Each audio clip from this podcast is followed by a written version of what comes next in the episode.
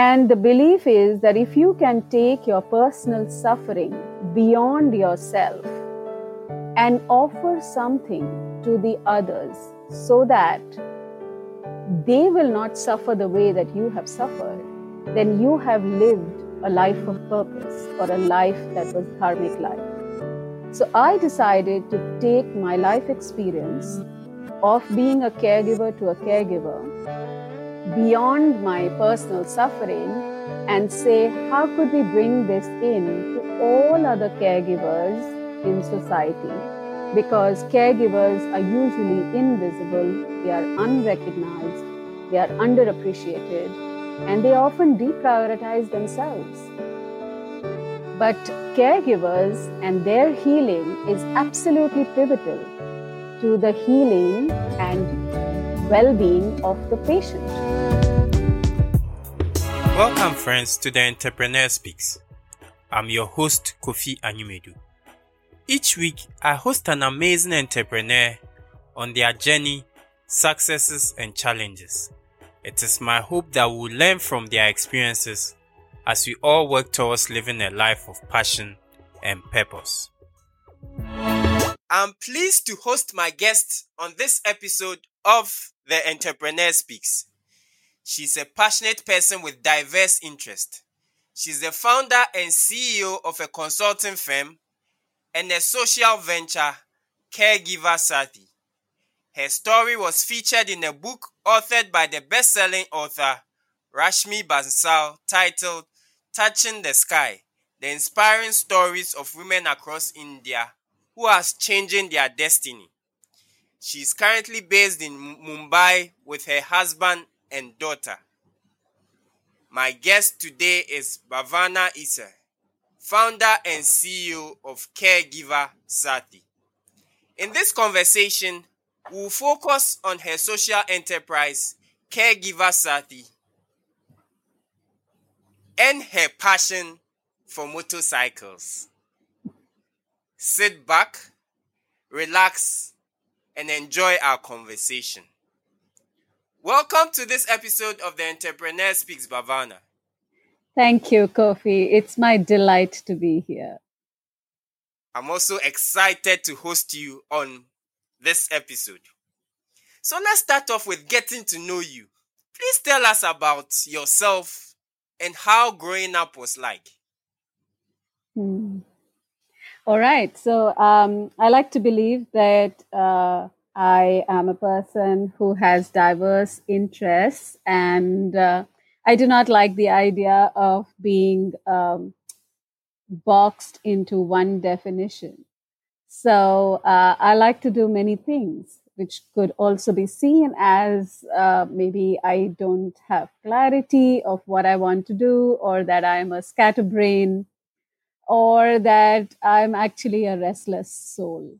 I relate with the idea of being a restless soul more than anything else. Um, so, in a certain way, I'm quite a wanderer, or uh, you know. Um, you could say I'm a Wonder Woman. Um, what was growing up like for me? So um, I was born to a pilot in the Indian Air Force. So my childhood was about growing up in many different cities in a fairly cosmopolitan setting of the armed forces. Okay. And um, I have the beautiful legacy of my uh, you know generations before me being in education on my mother's side and Okay. uh, being um, doctors and healers uh, on my father's side. So uh, growing up for me was uh, very interesting. Although we live in a country where uh, gender discrimination is quite high I personally was not subject to it, and I'm so grateful, increasingly grateful for that as I encounter gender discrimination every day, even today. I was encouraged to do anything that I could do or I wanted to do. Um, Okay. And um I think uh, my mother specifically had a lot of expectations from me. So, which was good and it was challenging. Very interesting. So, let's now look at caregiving and your social enterprise. Yes. Can so, you help us understand who a caregiver really is? Who is a caregiver? So, at a fundamental level, uh, I believe that each one of us is a caregiver.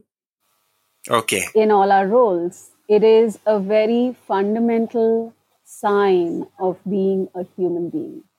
And I'm going okay. to tell you a story of uh, the legendary anthropologist, Dr. Margaret okay. Mead, who was once asked, What do you believe are the early signs of a civilization? And she said, that for me, the early signs of a civilization is a healed femur bone, which is the thigh bone.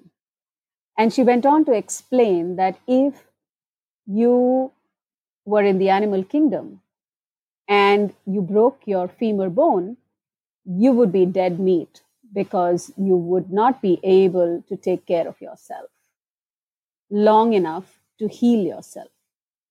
So if you found a femur bone that was healed, that means that somebody had bothered to take care of you, to bound up the wound and help you recover through the healing process. And that is the first sign of civilization. So to care for another person is the sign of civilization and humanity. And okay. to that extent, I believe we are all caregivers. In our definition, uh, we look at those caregivers who have to support their family members uh, over a period of time, especially when they're dealing with incurable conditions. Now, oh, caregivers could be professional caregivers, so people who are doctors, nurses, attendants, teachers, coaches are all caregivers. But uh, then there are informal caregivers, and informal caregivers are people who are not paid for providing care. So, mothers, parents, children usually are family members or friends as well who are caregivers but they are not really paid for this job. Very interesting. And I like the fact that you indicated we are all caregivers. So we don't need to be professionally trained to be a caregiver. That's interesting to note.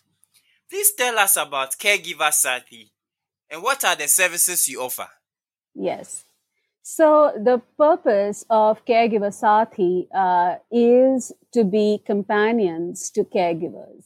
Saathi is the uh, Hindi or Sanskrit for companion, and therefore the name Caregiver Saathi. And uh, here's little trivia for you. In India, there are as many as uh, 23 official languages and across all languages, this is the only word, saathi, which has the same meaning, which wow. means companion. So, oh, okay. um, the belief is that when there is someone unwell or who needs care, there is a caregiver. But the caregiver also needs care and also needs a companion because sometimes the caregiving journey can be long, can be lonely, can be difficult, and can be sometimes um, ambiguous as well. So, caregivers need caregivers, caregivers need companions. So, Caregiver Saathi has been set up to provide an ecosystem of well being and healing for family caregivers. Uh, what are the services that we offer? We offer a helpline, a companionship that a caregiver can call in and get reliable, trustworthy information. They can get the education and training. They can get the counseling and they can get access to reliable services that can help make their caregiving journey easy. Very interesting. Mm. What's the story behind the setup of your social enterprise, Caregiver Saathi? Yes, there's always a story, right? There's always a personal story. There's always a story. we want to know that story. That's right. So um, here's my story. I, um, like I told you, I, my great grandfather was a doctor, and I think that uh, part of the fact that he was a healer is there in my blood. But um, that was uh, two generations before me, and um, I have seen a lot of caregiving in my family for a variety of reasons, whether it was old age or it was a sense of duty and responsibility or it was illness. Uh, personally, um, almost 21 years ago, my father had uh, passed away of a terminal illness, and he had been suffering with that terminal illness for five years prior to that. So I saw him uh, navigate or grapple or struggle or fight with the illness. And uh, some years later, when I wanted to remember him and honor his memory, I realized that while his condition was really rare, there was actually a common denominator across a variety of illnesses and medical conditions. So if you step okay. back and you look at usually people support a particular medical condition so you could be you know like patients of cancer or patients of parkinson's etc but if you look back and you see across all terminal illnesses there is a common denominator and the common denominator is the family caregiver or the primary caregiver and in my case that was my mother and while my mother was a primary caregiver I was the caregiver to the caregiver. And uh, there is a concept of living your purpose or living your dharma in, uh, in, in the Hindu philosophy. And the belief is that if you can take your personal suffering beyond yourself and offer something to the others so that they will not suffer the way that you have suffered, then you have lived a life of purpose or a life that was dharmic life. So I decided to take my life experience of being a caregiver to a caregiver beyond my personal suffering and say, how could we bring this in to all other caregivers in society? Because caregivers are usually invisible, they are unrecognized, they are underappreciated, and they often deprioritize themselves. But caregivers and their healing is absolutely pivotal to the healing and well being of the patient. So that's the story. Thank you so much for sharing this with us. So, how long have you been running this enterprise and how has the journey been so far? So, officially, I have been running this enterprise for about two years. It's not really an enterprise yet. It's like a little baby that is taking its early steps. Okay. Um, but I have been um, working on the concept and the research and uh, the challenges around it for almost eight years. So, um, I have uh, invested a lot of my time and energy to understand what does the world of a caregiver look like? And what might be their challenges? What is it that they need? How does the socio-cultural dynamic impact family caregivers? And therefore, what would be the most meaningful thing to offer them or to even define them?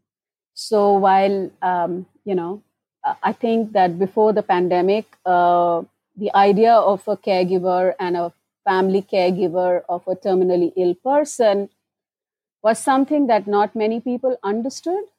Uh, one of the silver linings of the pandemic has been that now people understand the concept of caregiver much easier. And um, okay. it's a lot easy to explain, right?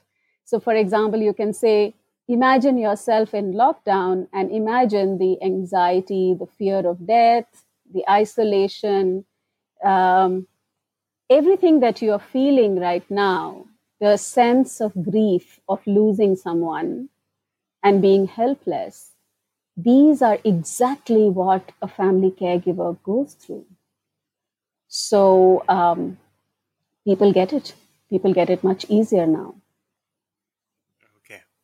You, you you made mention of the pandemic, so I would like to know. So has the pandemic hindered or boosted your operations? Both. Um, I think that in some ways, uh, it has hindered. Uh, our regular outreach programs where one could have gone and visited homes or put people together in groups and done training or awareness sessions for them, those are no longer so easily possible. We had also hoped that we would set up a center where people could come in and experience uh, relief or be able to get the resources that they need. We haven't been able to do all of that. So, in a way, okay. We are hindered. But in another way, the fact that everybody has become comfortable with the digital platforms has allowed us to do a lot more digitally than physically. So, okay. um, and like I mentioned a little while ago, that caregivers, uh, you know, the understanding the idea of a caregiver has become easier because of the pandemic. Okay. Everybody has been subject to become a caregiver, irrespective of age, irrespective of gender, irrespective of whether or not you have seen illness in your family, right? Okay. So, in a way, it has boosted as well unfortunately or fortunately. Okay. So, like you mentioned, you've been around handling this for quite some time. Mm-hmm. Can you share some of the challenges you've encountered? Yes. You know, the there are the, the biggest dilemma for a caregiver is that very often, and I would think that this is true across a lot of cultures, uh, is that family members do not see themselves as caregivers. Very often, they think that caregiver is that person that you hire to do That's your true. work. Family members see themselves as um, responsible parents, caring partners, loving children, but never as caregivers. So, first and foremost, the biggest challenge is for us to be able to see ourselves as caregivers or recognize that caregiving is a role. Just because I'm a good daughter does not make me a good caregiver. That's one. The second is that, um, you know, 60 to 80% of the caregivers are women. And uh, because they are women, uh, there are a lot of stereotypes. So women are expected to be nurturing, they are expected to sacrifice their careers, they are expected to multitask, and um, they are expected to be caregivers. And if they are expected to be such, it is also expected that they might not need any help in this. Uh, the third biggest challenge is that um, mental health or the psychosocial support for caregivers for people in general is very difficult. And then on top of that, to take services for caregivers is even harder. Um, you know, let's say there are $100 in a household and there is illness. The likelihood of that money being spent on the illness, on the nutrition, on education is higher. And the mental health of the caregiver will have the last priority. So it's a huge challenge to get caregivers to prioritize their mental health and their psychosocial support. Those are the three big challenges. Okay. So, just as there are challenges, I believe there's also been a lot of lessons on this journey. Can you share some of these lessons with us? Absolutely. Um, first of all, my biggest lesson, and I think I'm just totally delighted to learn that, is that um, a lot of people want to help. A lot of people want to support, but they may not know how to support. So, an entrepreneur or somebody who has defined their mission or their purpose or their movement need to be able to break down the challenge or the problem into smaller bits and pieces and help others see a reflection of themselves in the challenge. So while people are well intentioned and they want to help, they may not be able to help unless you make it very easy and very clear for them. This has been the hardest for me. Uh, okay. There are many other lessons that I have learned, which is it's okay to fail. You must try it out. You can improve along the way. So you don't have to have the perfect solution or an answer. You can start off with something and improvise along the way. Um, the third biggest lesson that I have learned is that actually there is no difference between a social enterprise and a business enterprise, or let's say a for profit enterprise. Okay. Um, you can have whatever your motivation, the structure and the clarity that you require in either of the cases is the same. I have a long list of lessons, but I will stick to these three. Thank you. Thank you so much for this. Yes. What inspires you to do this? I'm sure you draw inspirations from several sources to do this. Yes. What inspires you to do this? So I have a lot of people to thank for this, especially my mentor. I think uh, my mentor who taught me that I must lead a life of purpose or a life of, you know, total conviction and uh, he is Raghu Anantanarayan. And I think he has not just personally guided me, but has also, you know, been in a way a caregiver saathi for me. You know, okay. I've had, I have been a caregiver as well, and it has been very hard for me to see my caregiving journey and to see what I need. But my mentor, uh, and in a way, he's not just a mentor, he's a friend and he is somebody who has deeply cared for me. He has been such a support during my caregiving journey that uh, I feel that, you know, the concept and the idea of uh, caregiver Saathi is only um, overdue and we need to bring it to this world. And uh, what inspires me to be able to do this is that, uh, you know, the blessings of my parents, that anything can be done.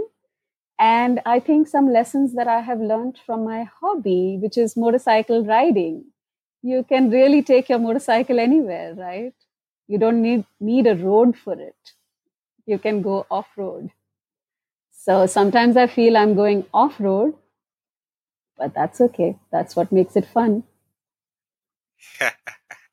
I was just about coming to that side of your life. And, and, and I'm happy you, you introduced it yourself. you are very passionate about motorcycles, and I can describe you as a biker. Tell us about that part of your life.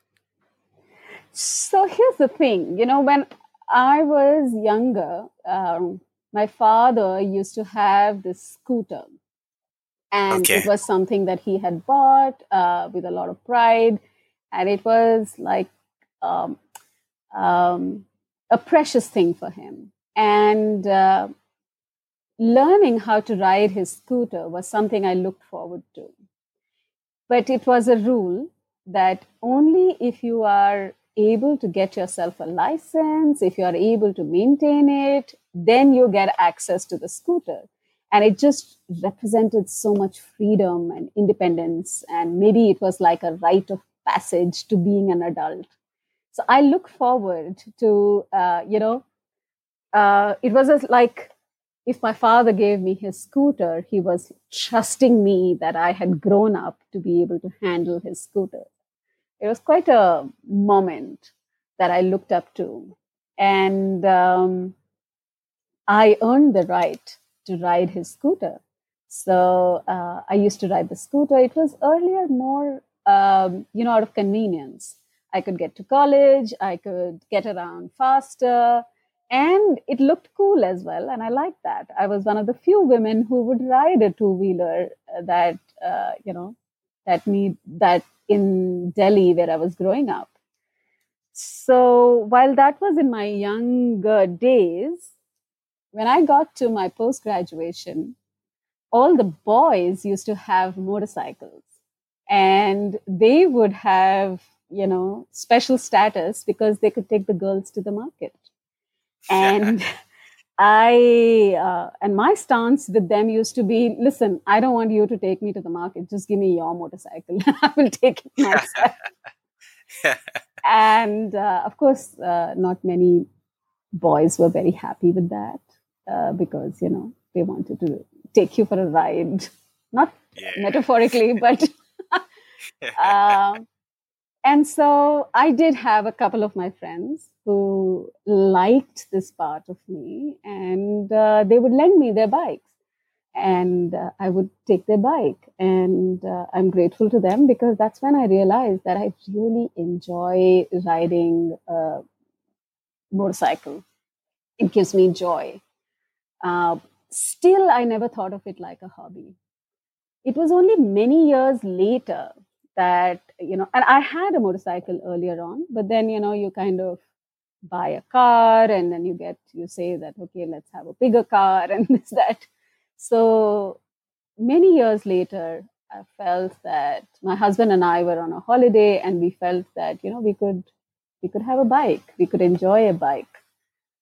So my husband bought me a motorcycle for my 39th birthday. Oh, okay and I got back to motorcycle riding. And it has been so much fun to ride into my 40s. so you indicate you rediscovered yourself through riding. Mm-hmm. Tell us about this experience. Mm. So I think you know getting into motorcycle riding in my 40s was was quite an incredible experience. Uh, by this time, motorcycle riding had become very popular or was becoming popular in India. And a lot of people were taking it up like a sport, like a hobby, like a passion. Uh, when I was younger, we used to ride the motorcycle or the two wheeler to just get from one place to another. Now, uh, I found that there were many groups. I joined a group of women motorcyclists and you know we'd go out for rides occasionally and meet people who other women who were fond of motorcycle riding and exchange ideas. And i think in going for long rides i found my confidence back in myself. The joy that i experienced of being on a motorcycle and the fact that i could do anything. And like i told you uh, with a motorcycle, you can actually go to a terrain that is not really chartered. So you could get into uh, off road and really create a new road. And that is so exciting for me that you don't have to go on the beaten track. You can chart a new road.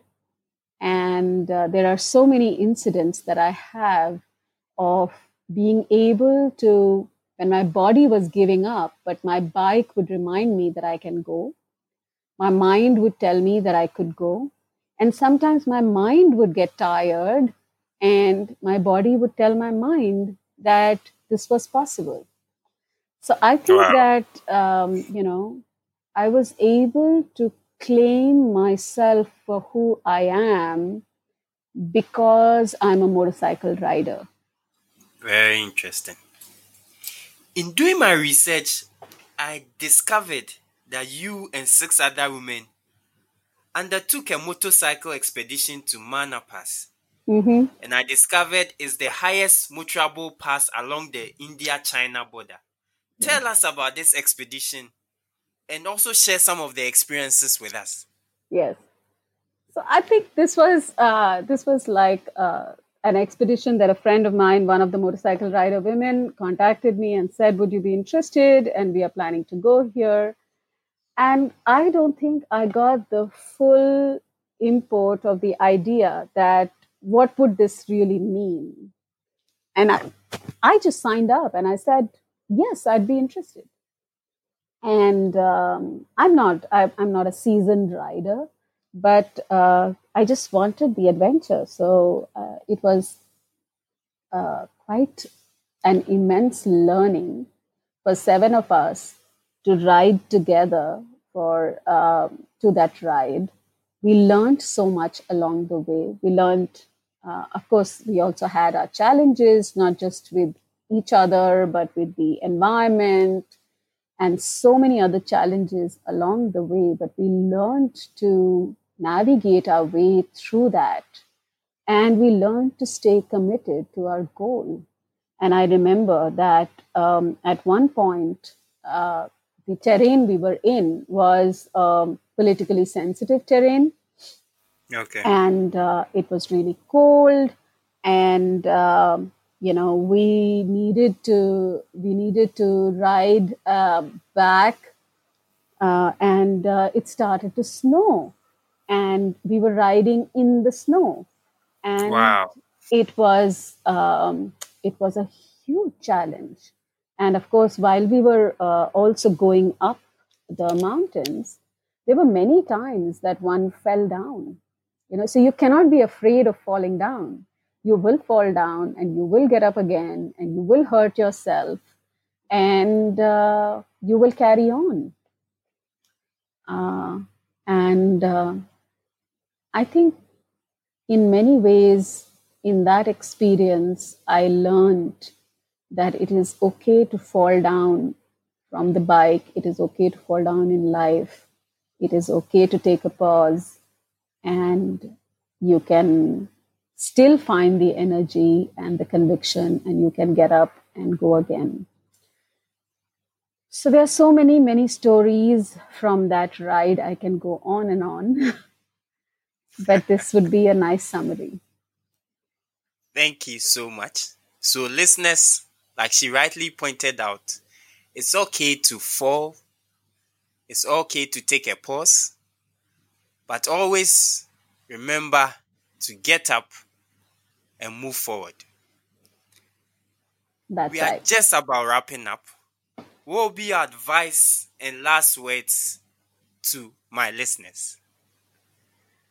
Um, so I'm fresh from a conversation with a very dear friend. I'm going to say the same thing, which is I think each one of us has our own story. And that's something that Rashmi Bansal told me when she wanted to write my story in her book. And I told her that I don't think my story is of any significance. But she told me that every story matters. So, what I'd like to tell everyone is your story matters. Claim your story and tell your story. Do not judge it for anyone else. And I think it is um, absolutely okay to fall down again and again and again, so long as you can get up again and again and again. Uh, the fun is in the ride, not so much in the destination. The fun is um, in, of course, there the destination is makes it very exciting and makes it challenging and makes it a memory. But uh, I think life is about a motorcycle ride. And uh, I really wish that many, many women, especially, but men and women, experience uh, having the ride of their life. Very interesting. So, listeners, this has been an exciting episode, and I would like to use this opportunity to thank my guest, Bhavana Issar, for sharing her journey and rich experiences with us. I'll come your way next time with another exciting episode of The Entrepreneur Speaks.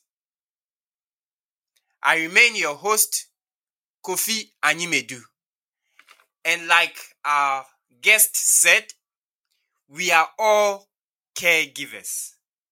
Stay safe and keep hope alive. Cheers. God bless.